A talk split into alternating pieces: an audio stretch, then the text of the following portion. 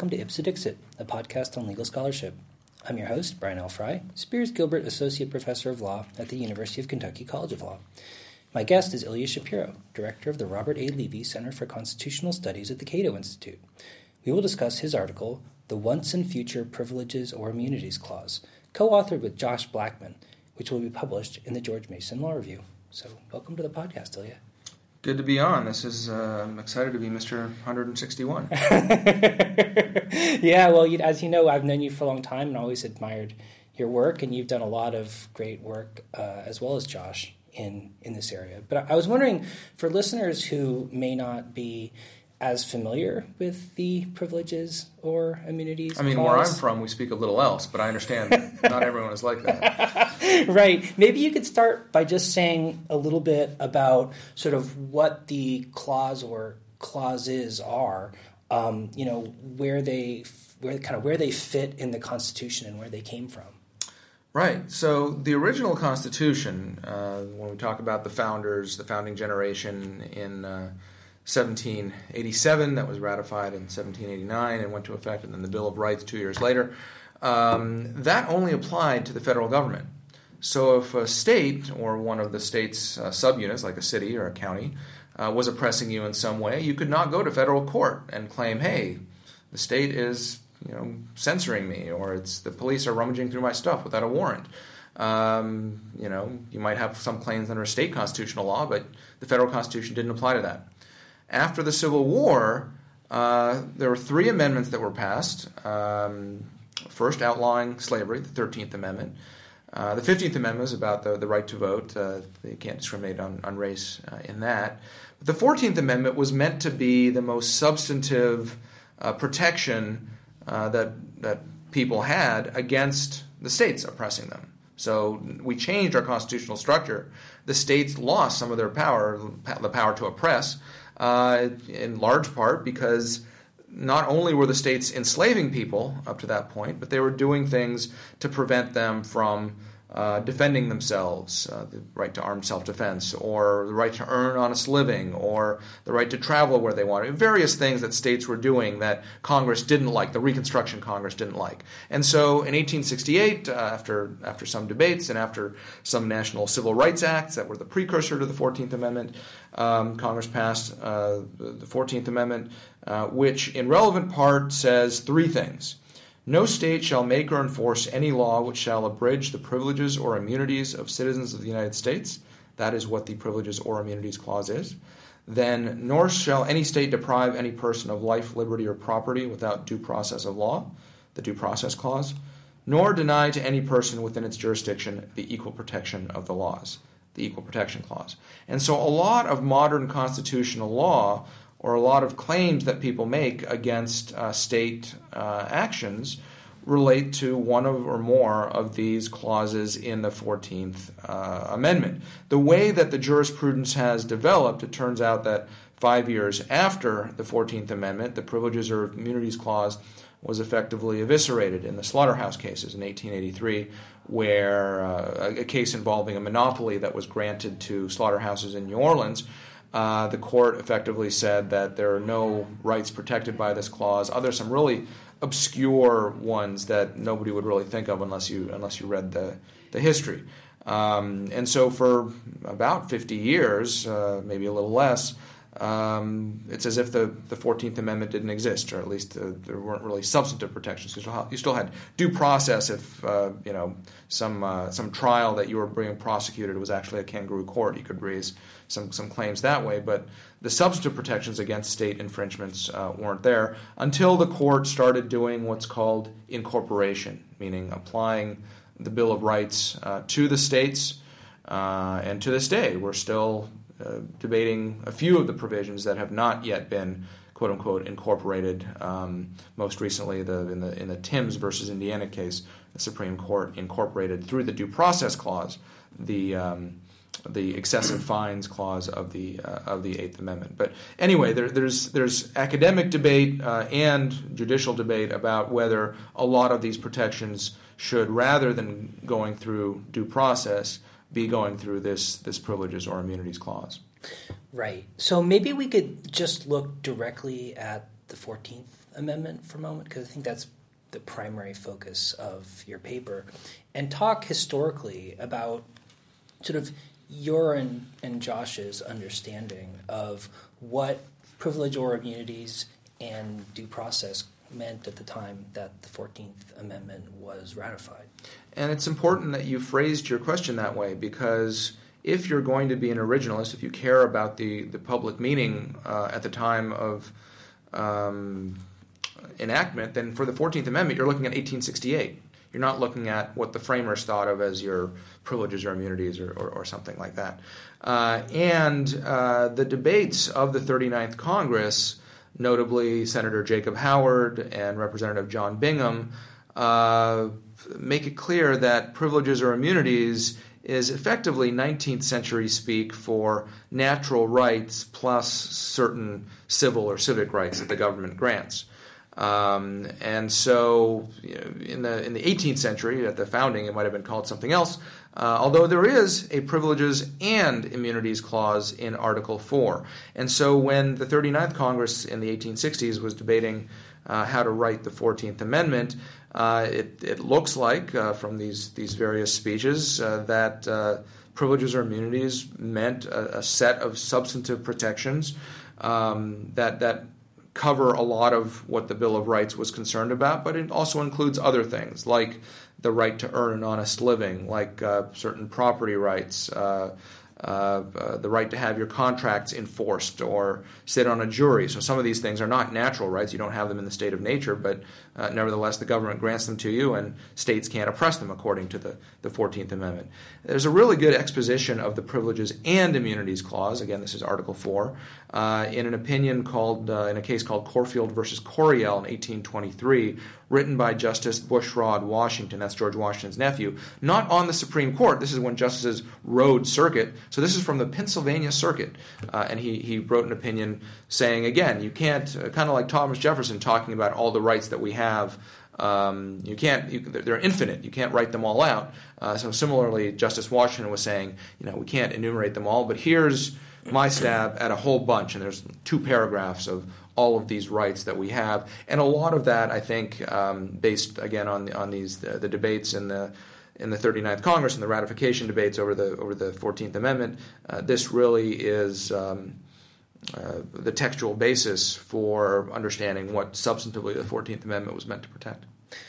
Okay, so your your paper focuses primarily on the Fourteenth Amendment. So you know, obviously, we, will we'll we'll look at that uh, primarily as well. But I was wondering if you could talk briefly about how you think the concept of privileges and or immunities changed between the ratification of the Constitution in the 18th century and the adoption of the 14th Amendment in the mid or sure. mid, mid, to late 19th century.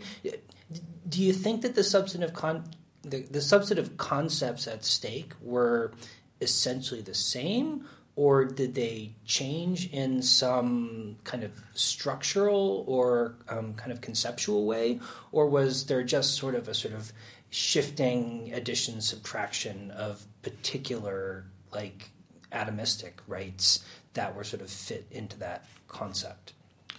I think the universe of rights covered um, isn't so different between the founding and the uh, and the second founding, uh, if you will, the Fourteenth Amendment um, ratification debates and enactment.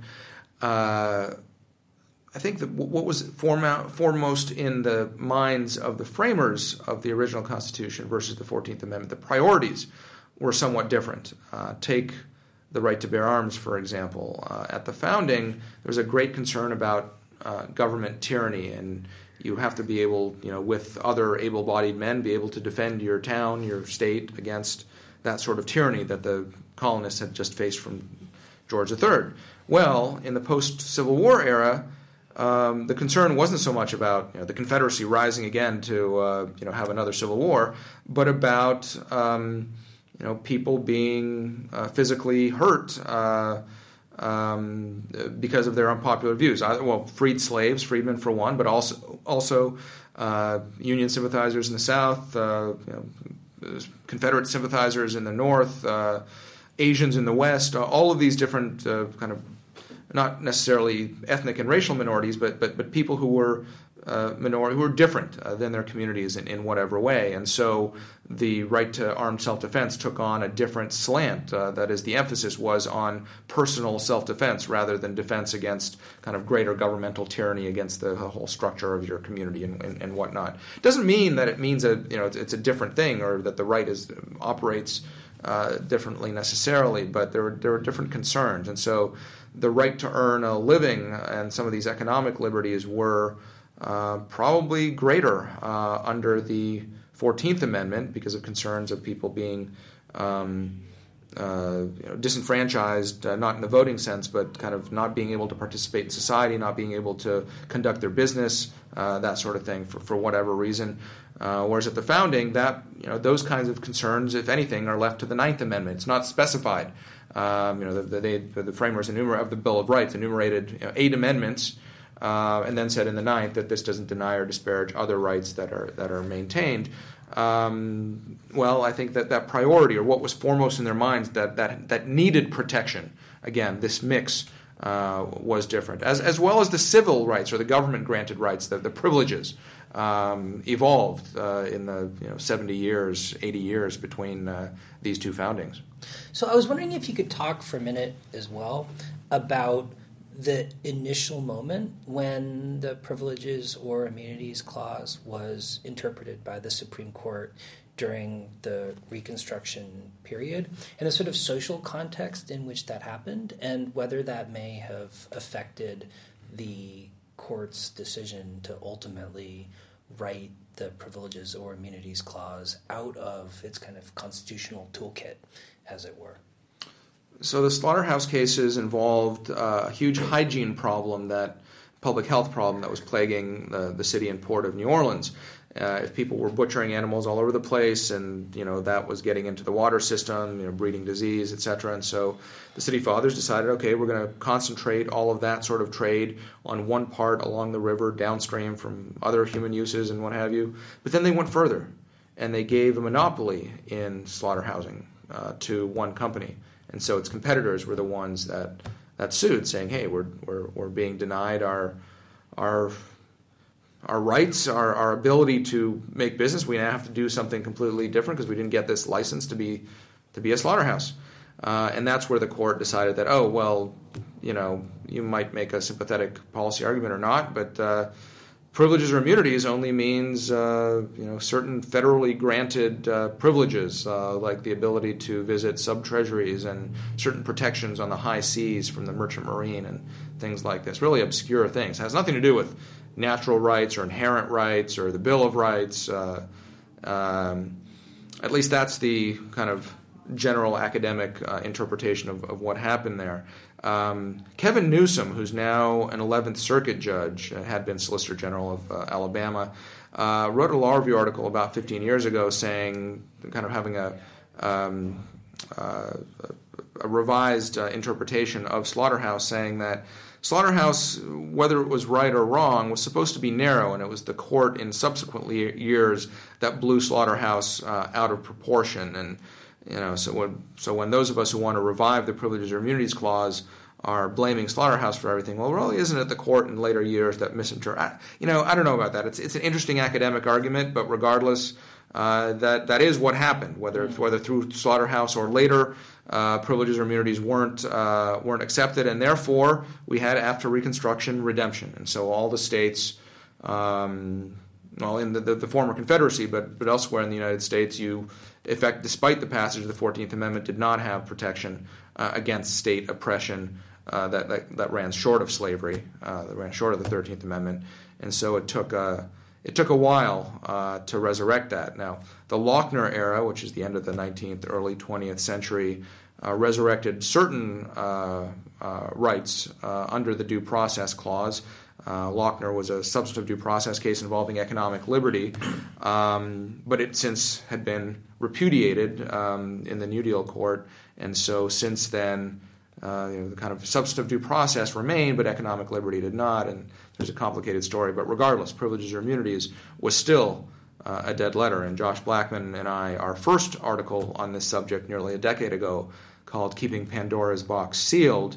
Uh, went through the history of, of, privileges or immunities and what it textually meant and some of these things that, that we've been discussing. And our purpose there was to was to say during the pendency of the McDonald litigation, McDonald versus Chicago, which was about extending the uh, the Second Amendment right to the states, that look, uh, especially conservatives, don't be so afraid about reviving privileges or immunities because at worst it's going to be no worse or no different than current substantive due process jurisprudence that you might not like. But at best, it could have the potential of having a more constitutionally faithful interpretation and understanding of rights protections against state violation. So I was wondering if you could talk about that that shift, right? Because you, you you recognize sort of the the writing of privileges or immunities out of the Constitution, and then sort of a revival of a similar similar principle through the Due Process Clause over the you know the course of the early 20th century up until up until today. And I wonder why you think the court chose to use due process as a concept rather than reviving privileges or immunities at that point in time. I mean, it certainly seems like the court could have overruled slaughterhouse or it could have distinguished slaughterhouse. But instead, it seemed like it went a very different direction. I wonder why you think that is. Well, when the court fairly early on, meaning in the 20s and 30s, decided not to have um, wholesale incorporation of the Bill of Rights, uh, and so we went we went with, with piecemeal, meaning as each individual clause was litigated or, or, or raised, the court would decide uh, generally to apply it uh, to the states um, it sort of got in that habit. Uh, and you know, I'm not a legal historian. There might be something more there going on, but just reading the cases as a sequence, it seems like okay, well, here's the next thing, and here's the Fourth Amendment, and here's the you know the the first this aspect of the First Amendment, here's this aspect of the Fifth Amendment, the Takings Clause, and all these things, and they kind of just got done that way, and it's I guess just inertia mm. uh, would would be my explanation. Probably there wasn't as much academic work that had been done on Slaughterhouse showing how it's wrong. Now it's essentially universally accepted among scholars that Slaughterhouse was wrong and that whatever you think the scope of the rights are or what they should be, uh, privileges or immunities is the constitutionally faithful way of doing so. There was a, a, an influential brief during McDonald joined by Randy Barnett, libertarian, uh, Akhil Amar, progressive, and uh, Steven Calabresi, a conservative, co-founder of the Federalist Society, uh, all arguing that uh, uh, privileges or immunities uh, is the way to go. But again, the court didn't do that. And, and in McDonald, which was a five to four decision, um, so there was, a, there was a plurality written by Justice Alito extending the Second Amendment via due process.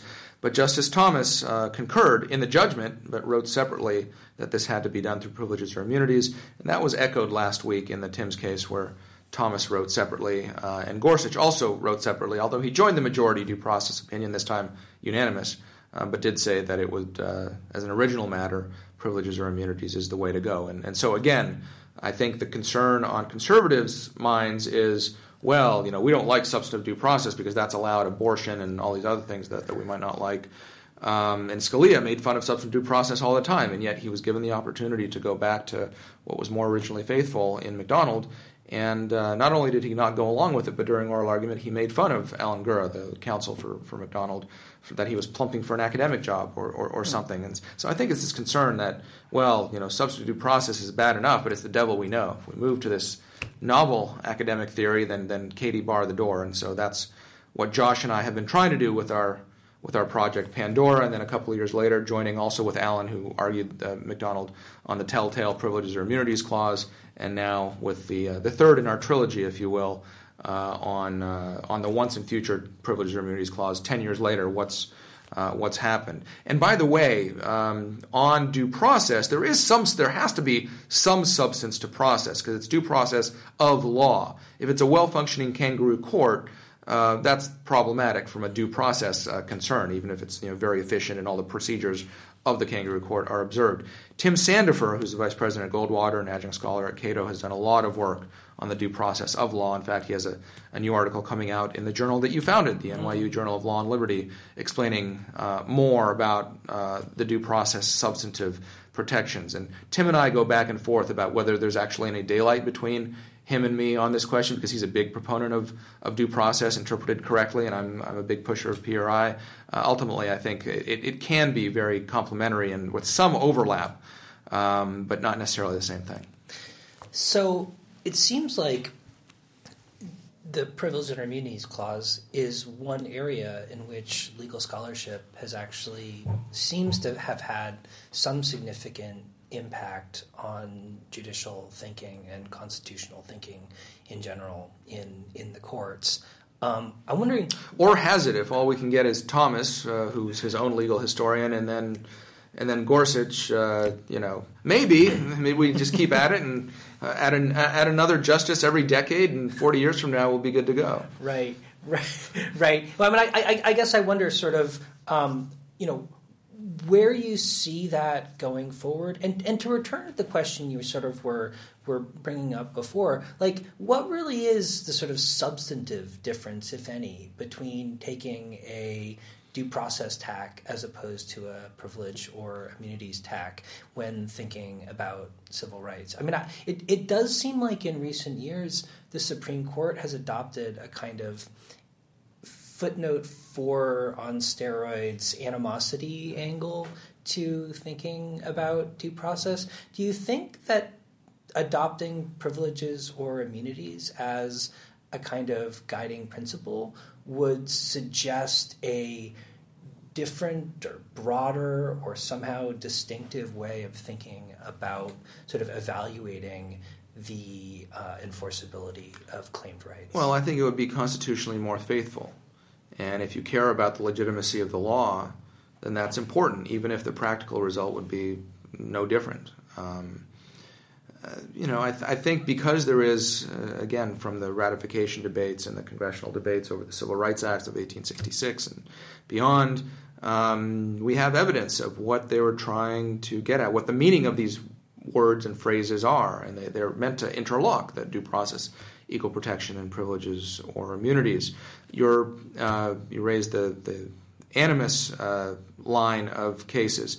I think that speaks more of equal protection. Mm. And I think um, Justice Kennedy, in, in his Obergefell opinion, the, the, the gay marriage uh, case, um, really, you know, it's unfortunate that he didn't clarify exactly what it was doing. Because it, it, sort of reads like you take a, a cup of due process, a scoop of equal protection, wrap it in a bow of dignity, and voila, you have this. You know, when to me that case seemed to be an equal protection case, regardless of which side you fell on. Um, you know, did the government have a good enough reason for treating this type of class of people differently from this type of class of people? That's a classic equal protection thing, not this, you know, due process mystery of life, defining your own identity, and you know that might come up in certain other circumstances. But when you're talking about a marriage license from the state, it, you know that seems like so. So anyway, the the delineation between the clauses. Uh, I think there's plenty of academic work on this, but uh, judicially it hasn't quite filtered through. Yeah, and, and I can't help but because you, you, you mention in, in your paper, sort of in passing, the f- footnote four concerns about sort of limiting the government's ability, or rather, limiting the court's ability to review governmental action that doesn't necessarily affect like a minority group that, that doesn't raise the precise kinds of either due process or equal protection concerns that you were just discussing in some of the more more recent line of cases uh, as well. And yet, I, I, can't help but wonder whether you know the government can discriminate against large groups of people as well, so long as they don't have the kind of political wherewithal to, to do anything about it. And I wonder whether the privileges or immunities framework you're talking about would at least doctrinally leave courts freer to think about the legitimacy of, of legislation. Well, I would hope so. And, and just to clarify for your listeners, you're referring to footnote four of Carolene Products, um, 1939 case. Sounds about right. 38. Sort of like trying to make good on Williamson v. Lee. Right. uh, uh, where uh, the court said that some rights are more equal than others. So you have ones that are enumerated, although now the Second Amendment still seems to be a second second uh, right, um, second class right. Um, uh, uh, but uh, government actions that, that, that go after discrete and insular minorities, as well as those that affect the integrity of the political process, are subject to special scrutiny. Uh, and and you know that's judge made. That might be good or might not be good, but that's wholly judge made. And I think if yeah, if you if you do uh, look at the privileges or immunities rubric, I think that would allow you to, um, as you said, give judges more freedom to. Um, scrutinize liberty restricting uh, regulations or actions, even if they whether they affect majorities, minorities, or, or one. It's really interesting this uh, class of one uh, jurisprudence regarding the Equal Protection Clause, where it's not a whole class of people, or you know whether it be uh, race or sex or profession or political view or anything that are going after, but like one person in particular is affected. Um, you know that seems like ripe for a privileges or immunities analysis. Mean, it could, it could be equal protection if there's you know a law that specifically targets one person, but then then you you you uh, run into the bill of attainder problems in, in addition. So. Um, uh, yeah, I, I, do think some of the kind of convolutions in our rights protecting jurisprudence more broadly uh, could be smoothed out uh, if you have this more um, uh, constitutionally faithful understanding of the 14th Amendment more broadly, including a robust privileges or immunities clause. So, in addition, re- returning to your discussion of Justice Thomas's recent revival of the privilege or immunities argument in McDonald and most recently in in Timbs, um, in particular in McDonald, it's hard not to see a certain echo between his opinion there and the court's other uh, interpretation of the privileges or immunities clause in in Cruikshank, which involved kind of eerily similar, well, in some ways similar um, rights at stake. I, I, wonder if you think that that echo was in any way kind of influential or something that in particular got Justice Thomas's attention or made it seem like an especially appropriate forum in which to raise that concern. Um, I, I, think so. I mean, Cruikshank was about disarmament of, of freed slaves, I believe. Yeah. yeah.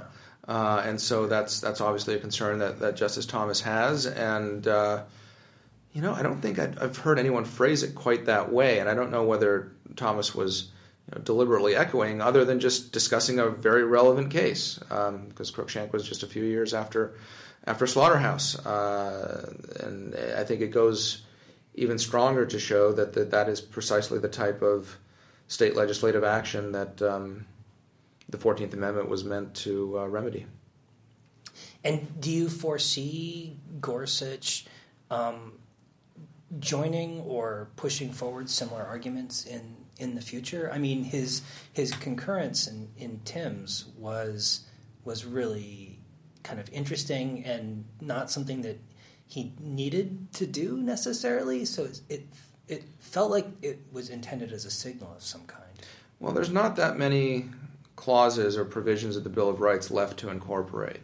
So I doubt we're going to see more in that direction, especially because Gorsuch did, after all, concur in the majority opinion, you know, saying effectively, look, all of the Bill of Rights virtually has been incorporated and incorporated this way. Fine, let's just do that. But but the next time there's some really meaty unenumerated rights case, um, I think you could see. Uh, and I, I, would like to see Thomas and Gorsuch get together on this, you know, writing the same opinion rather than separately, you know, delineating as they have a, a few times in, in different areas. I think that would be that would be powerful, and we'll see if anyone else can join them. But the, um, you know, all these these hot debates about uh, privacy and unenumerated rights more broadly. We're seeing now, you know, D.C. Circuit nominee Naomi Rao has hit a snag her, her nomination because one senator has concerns about substantive due process and her views on un- unenumerated rights. Well, if we had a more constitutionally faithful way of doing this than simply, you know, whatever you can get five votes for historically, and especially Anthony Kennedy,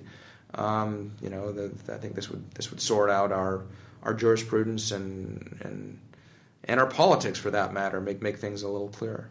So yeah, in, in closing, I was wondering, wondering if you could reflect on why the overwhelming majority of justices have been so resistant to and even dismissive of the privileges or immunities argument. I mean, do you think it's primarily a function of, like you said earlier, maybe a form of inertia, or just you know, we've this is a the decision is done.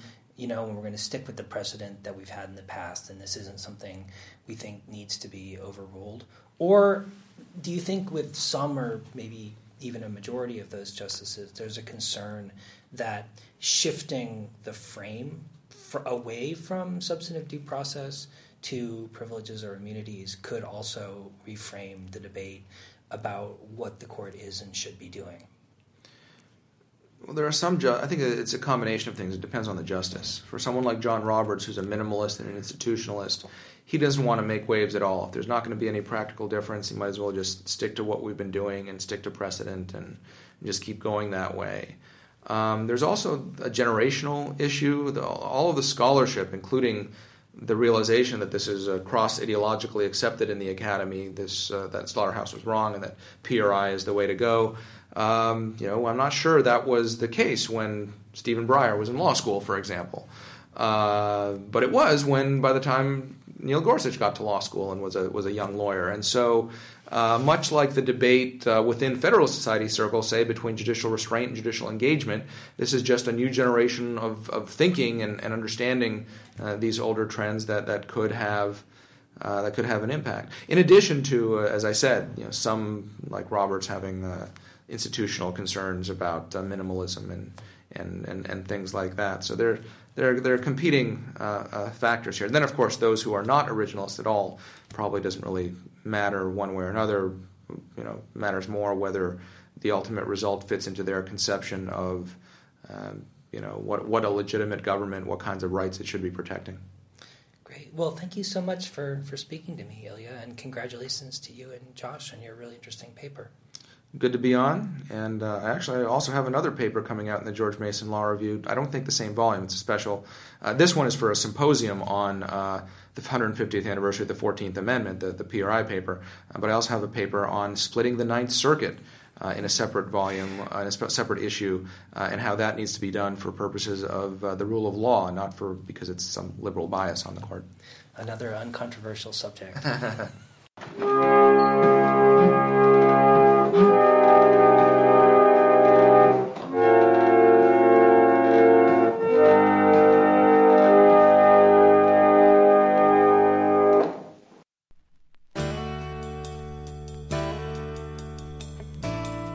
Know about the four freedoms freedom of speech, freedom to worship, freedom from want, and freedom from fear. But have you ever thought about what our life would be like without a fifth freedom, our freedom of mobility? As Americans, we have the freedom to go where we want, when we want, and how we want. That's pretty important, isn't it? We don't usually make a big deal out of it, though, probably because we don't have all the economic and political restrictions on travel that people face in other countries. I mean, here we just hop in our car or buy a ticket on a train or plane, and we're on our way. On our way to the store, to work, on our way to the beach or mountains, to grandma's, to church, and to go hunting or fishing or skiing or bowling, to see a drive in movie, or maybe just for an afternoon drive in the country. What would happen if something, if anyone, put a roadblock in our way? What would happen if we lost our freedom of mobility? Well, for one thing, a lot of people you know would be out of work one out of every six Americans who make their living from the automotive industry. Another thing would happen too if we lost our automotive mobility the quality of our society would deteriorate. Church attendance would fall off, the Rotary Club, the Kiwanis, the Elks, and all the other civic groups and organizations would cancel their meetings, sports events would have empty seats, theaters and concert halls would be empty. Unbelievable, you say? How can this happen? It can happen, for example, if our energy supply runs dry, if our highways and our means of transportation aren't kept up to date, it can happen if our government policies don't continue to place high priority on automotive transportation, and it can happen if our policymakers forget the vital importance of our precious fifth freedom. As always, it's up to us, the American people, to protect and preserve our freedoms. We have to remind our leaders over and over again what freedom of mobility means to us and to our country. There is no one else to do it except us thank you